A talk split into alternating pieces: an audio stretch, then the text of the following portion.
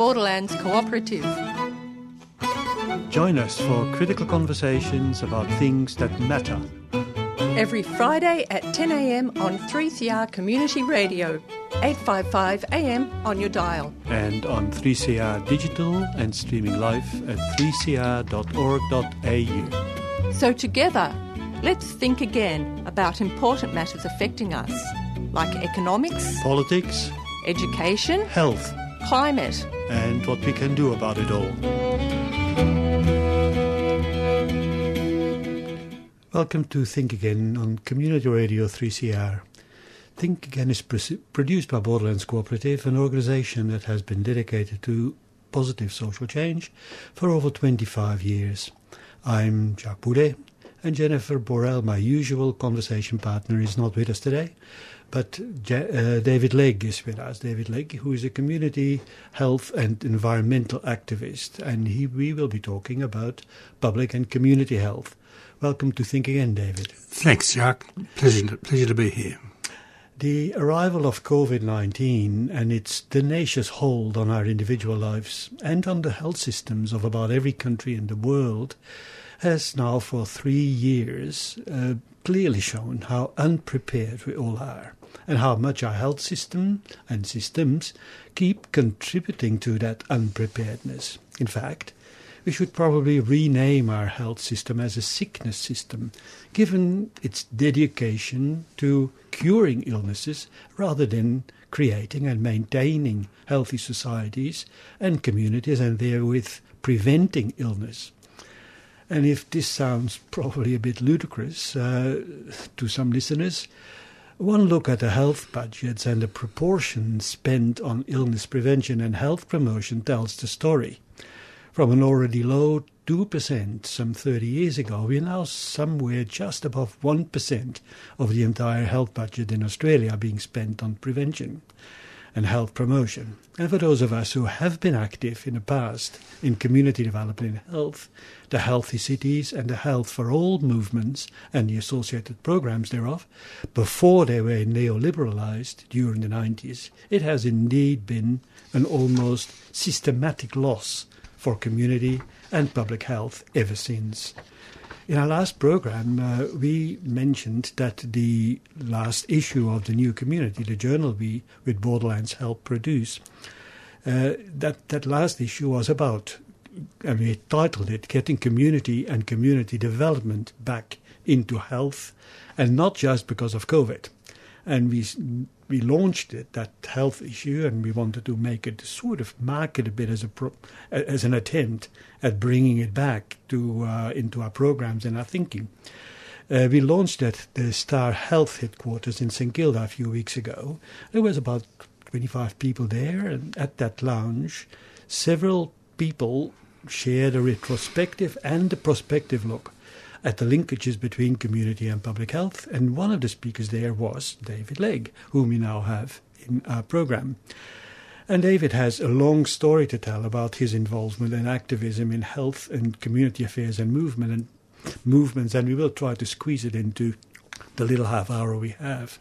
So, David, let's start by sharing with our audience when and where your involvement with health start, started and what the historical and political practical context of that involvement was. Thanks, Jacques. Um, I guess a good place to start would be when I gradually um, emerged from my cocoon of of medical training in uh, 1972. Um, but that was the same time that Gough Whitlam finally um, came to power. Mm.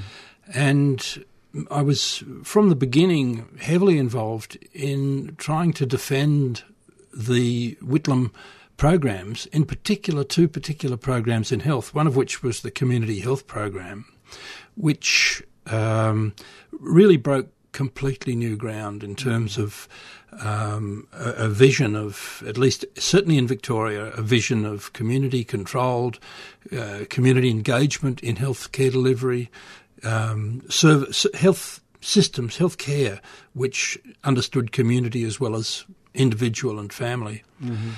Um, but of course, the community health program was fiercely fought by the organised medical profession and by the um, um, the conservative state government of the time, uh, which was the Bolte government, and um, so there was a lot of uh, organising and ad- advocacy to be done um, around the introduction of the community health program, including supporting those community groups who were setting mm. up their own community health centres. But the the other major program, which was even more uh, contentious, was of course Medibank, as it mm-hmm. was then known, mm-hmm. but then became Medicare in the 1980s. And again, Medibank was fiercely opposed by organised medicine, by the health insuring health insurance companies, mm. by uh, and by the conservative side of politics. Mm-hmm. And so there was a huge amount of work to be done in terms of um, advocating around and uh, working around uh, from a consumer perspective, from mm-hmm. a community perspective, around what Medicare, Medibank could be, should be. Mm-hmm. Yeah, I still remember when I came to Australia in '85 how the memories of that were still very much alive. Well, the yeah. period of which was. Um, uh, you know, Gough was knocked off by Fraser in 1975, mm-hmm. and Fraser then um, was aware that Medibank had a huge popular mm-hmm. support, mm-hmm. Uh, but and so he he was progressively um, dismantling it. First of all, reducing the funding to uh, community health centres, certainly, but then progressively weakening mm. the concept of universal mm. uh, yes, health coverage yes. um, as it was then. Mm, yeah. I'd really like our listeners also to get a better sense of the ideas behind the work of community development in health, which was an organization and a sort of a minor movement you started with others. And and the work it has been doing, and as it evolved throughout the 80s and into the early 90s, just before it then got basically dismantled. Uh, just a little bit of memory work, really. Yeah, well, um, this takes us then back to the state scene and the Cain government, which came into power in 1983, and which came into power with a very clear view, um, at least in the health sector under Tom Roper, of the importance of both making health planning more um, more accountable uh, to local communities, mm-hmm. making healthcare delivery more accountable, mm-hmm, mm-hmm. and being a bit more organised in terms of looking at the the way in which community health is shaped by the circumstances in which we live and grow and work and play and grow old. And so, in that context, the Labor government introduced a series of uh, things called district health councils, mm-hmm, which mm-hmm. were supposed to focus on health planning, on the accountability of the health system, and mm. on health promotion. Mm. And the um, from about 1987, we we created this organisation called Community Development and Health, which, by the way, has still got an archival website which people are most welcome to visit, which is cdinhealth.org.au. But um, and it was designed to try and pull together the experience of community health workers in Victoria and beyond in relation to those issues of planning, prevention, and accountability. And the organisation ran quite a number of different projects, but one of them, which has had a lasting impact, has been the was the uh, Mola Energy campaign, which was run by what was then the Kensington Community Health Centre plus the local district health council, and the the continuing well, terribly slow progress in in advancing public dentistry. Um, got quite a fillip from from that kind of program, and it mm. also shows how um, community action can um, can strengthen the capacity of governments to uh, introduce good programs. Mm-hmm.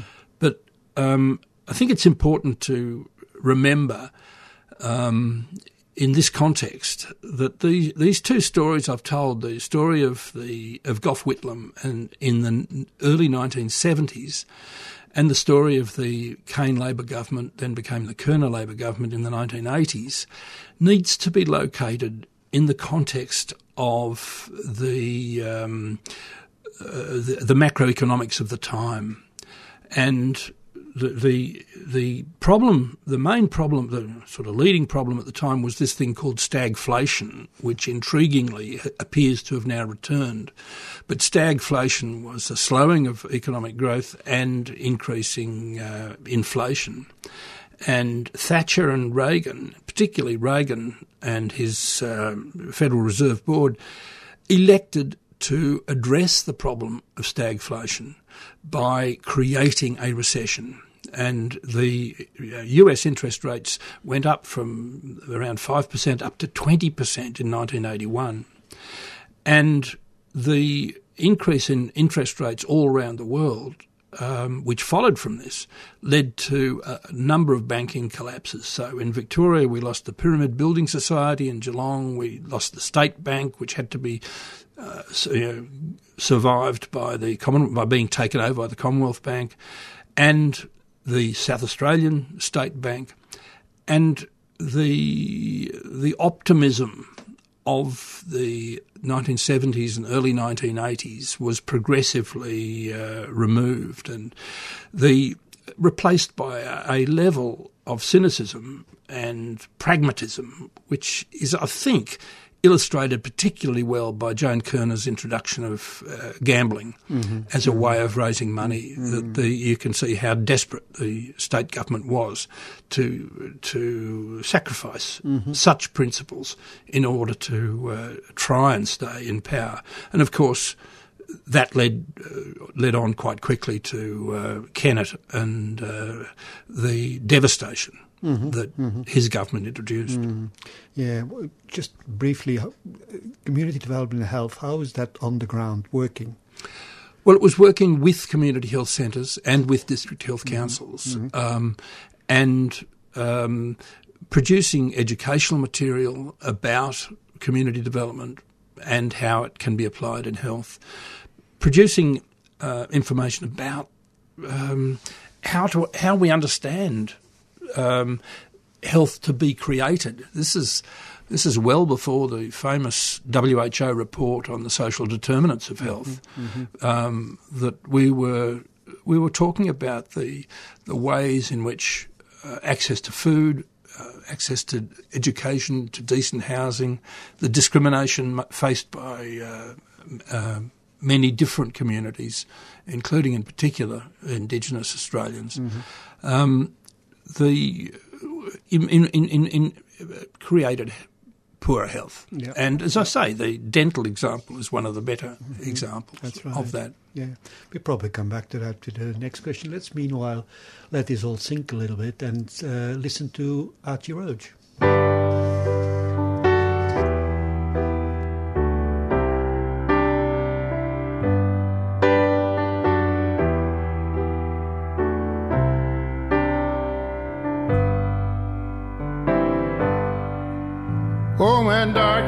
Overcomes us and we cannot find our way.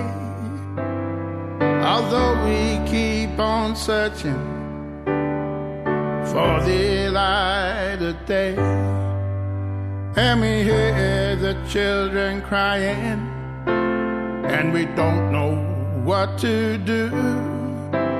Gotta hold on to each other see us through. Let love rule. Let it guide us through the night that we may stay together and keep our spirits calm. Only fools will shine the morning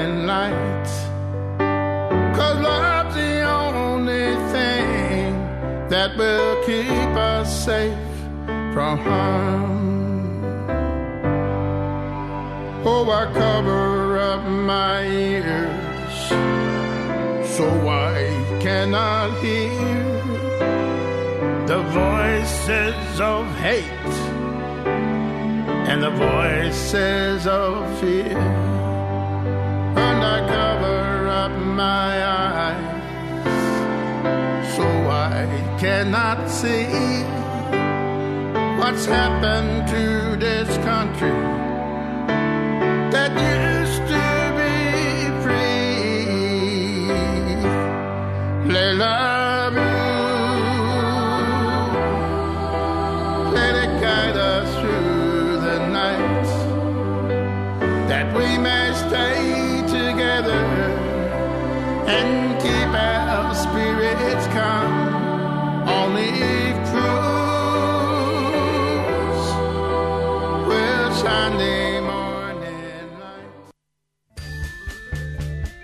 3CR is about community, and we welcome your participation at the station. 3CR is open to a wide diversity of volunteers and is a great way to connect with Melbourne's activist community. Have you ever thought about volunteering, doing a reception shift, getting a program on air? Training in radio skills or contributing to one of the station's committees. There are many ways to be involved at 3CR. To find out more, go to 3cr.org.au and get in touch.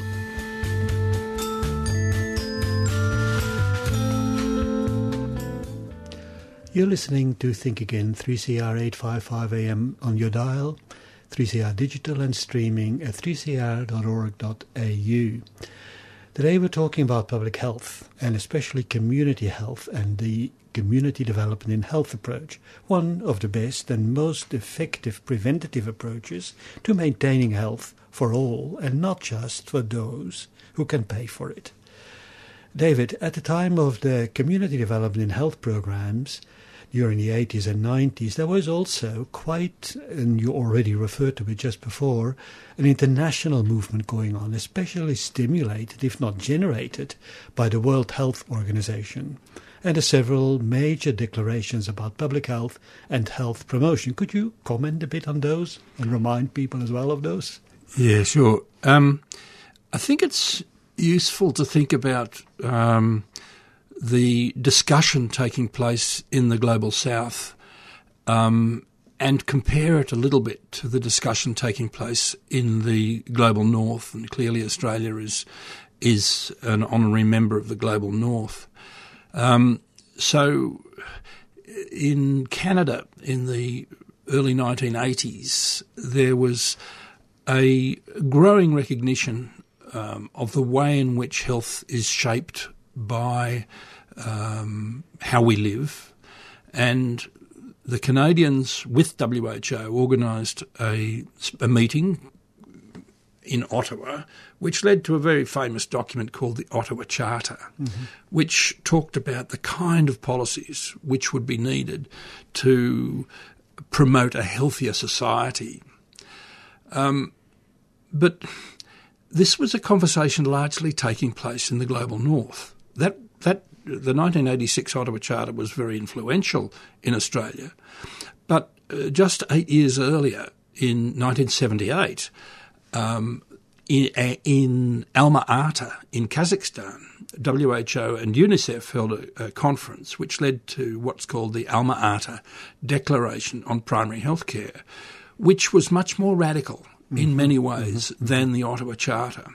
And that reflected the optimism of the global south at that time. Mm-hmm. That, that, we're talking about the period, let's say 1974 through to 1978. And the Ottawa Charter, sorry, the Alma Ata Declaration spoke about the importance of comprehensive primary health care. But in passing, made a reference to the what was called the new international economic order, mm-hmm. which was a huge challenge laid down by the global south to the governors of the uh, global regime as it was operating at the time.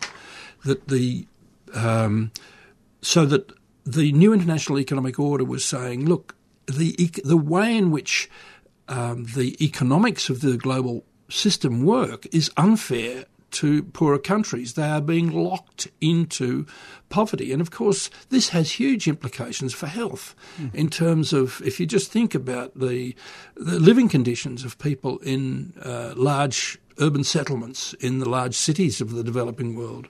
And think also about the number of small farmers who are being driven off the land mm-hmm. by unfair uh, global uh, trade relations. So the so the Alma Ata Declaration brought together the the need for a a new approach to service delivery on the ground with a recognition that unless the broader structures of uh, global governance, global economic governance were challenged, um, they would be the, the, the, health system on the ground would not be able to achieve mm-hmm. better health. Yeah. But of course, what happened was that we got the interest rate hike of 1980, we got the the debt crisis, and then we got um, the, um, uh, the the World Bank and the IMF introduced this thing called structural adjustment, mm-hmm, mm-hmm. which was imposed on poorer countries who found themselves in trouble with their debt uh, debt repayment. And structural adjustment effectively said we're going to crash all of our social programs, health programs, food subsidies, education programs, in order to pay the debts to the private banks mm-hmm. who uh, were, um, all, were, were uh, demanding their uh, repayments. So the if you in Australia we've been kind of a little bit insulated from what's been happening in the, in the global mm-hmm. system. Mm-hmm. But if you're concerned about solidarity and global health generally, then you'll be worried to know that from the mid 1980s, that optimism of the earlier period was completely crushed, mm-hmm. and in many many countries, the neoliberal uh, revolt which was um, brutal in many respects, um, became uh, in the ascendancy. Yeah, yeah, yeah, clearly. I know that you're now very much involved in an international movement, the People's Health Movement which in some ways also tries to hold on to some of those uh, principles of the World Health Organization, which to quite a degree has been re- eroded over that time. But could you expand a bit on their work, what their aims and activities are, and why they remain absolutely important and need our support? Yeah, the um, the Alma Ata Declaration was 1978, mm-hmm. but it was sold by the Director General of the World Health Organization then, who was this lovely man called uh, Halfdan Mahler. Mm-hmm. It was sold mm-hmm. by Mahler under the slogan Health for All by the year 2000, which was an optimistic slogan as befitted the early 1970s when it was first conceived. But come 1997, 98, 99, we were looking at the year 2000 coming up, and Health for All had not been achieved. Mm-hmm. And so a, a network of global um, civil society movements and organisations came together and organised a, a big um, People's Health Assembly. The, the word assembly is a reference to the World Health Assembly. This was a People's Health Assembly. It was held in at the end of the year 2000 because that was when health for all was supposed to be achieved and had not been. So the People's Health movement, which came out of that, is uh, in, has involves uh, health activists from many many countries. There's active groups in about 70 countries, 80 countries. Um, the uh, the the the way the organisation works is exactly what I was referring to earlier about trying to address local issues. Uh, which are urgent and emergent and, uh, and immediate for c- communities, but to do so in a way that also contributes to changing the big structures. Mm-hmm. Mm-hmm. And so, um, when I'm talking about the, um, the the structured unfairness of the way the global economy works, um, it's it is a regime of unequal exchange, mm-hmm. Mm-hmm. then it means that we are trying to to make the links both conceptually between the, the challenges people are facing on the ground and the way in which the big structures are determining what what our future will look like. And of course, in the, this context, the, the climate change debate mm. um, illustrates this so perfectly. Mm-hmm. So, in a way, part of the people's health movement philosophy is that um, uh, that we, we, that we, it recognises the limits of statism, mm-hmm. the limits mm. of a strategy or a political paradigm, a political movement which imagines that everything can be achieved by governments, mm-hmm. uh, and which fails to recognise that governments are subject to pressure from communities. And so, but even while while I'm saying that, the, the, therefore we're looking for a popular mobilisation around health issues, not just health issues, climate, in, industry, jobs, housing. Mm-hmm. Um, social determinants, basically. The social, well, it, it's not, it, it's a better life, yeah. living well. Yeah. Yeah. Um, even while we're look, looking at that, we're looking at the um, the uh, um, the um, I'm trying to make the point that the um, that the aggrieved people, the people who are suffering in all sorts of ways, mm-hmm. have in a sense got two choices. One choice is solidarity to understand the degree to which their futures are bound together mm-hmm. by the big structures. That's right. Yeah. And the other choice is fascism. Mm-hmm. And the the secret to rejecting fascism and um, moving towards a situation of solidarity has got to be both conceptual understanding of, of the way in which capitalism works, but also some level of experience mm-hmm. about working in solidarity. Yeah, yeah. As per usual, David, thank you so much for that, but we're running out of time. We usually run out of time in, in.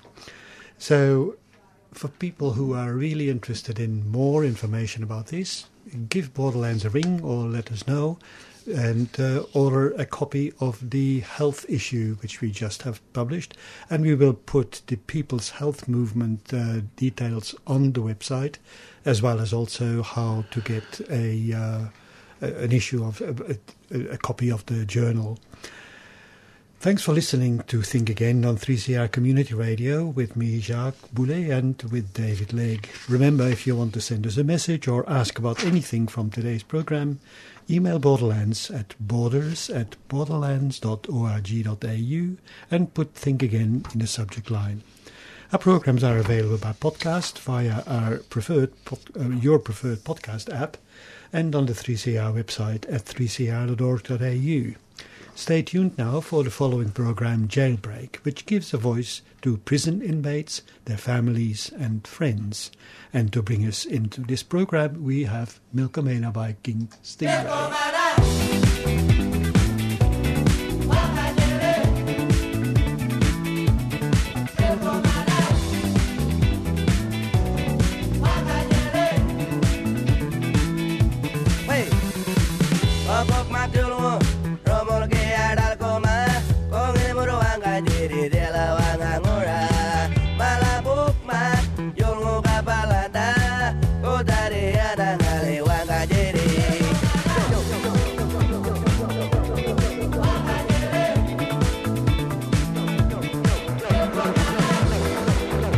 Listening to a 3CR podcast produced in the studios of independent community radio station 3CR in Melbourne, Australia. For more information, go to allthews.3cr.org.au.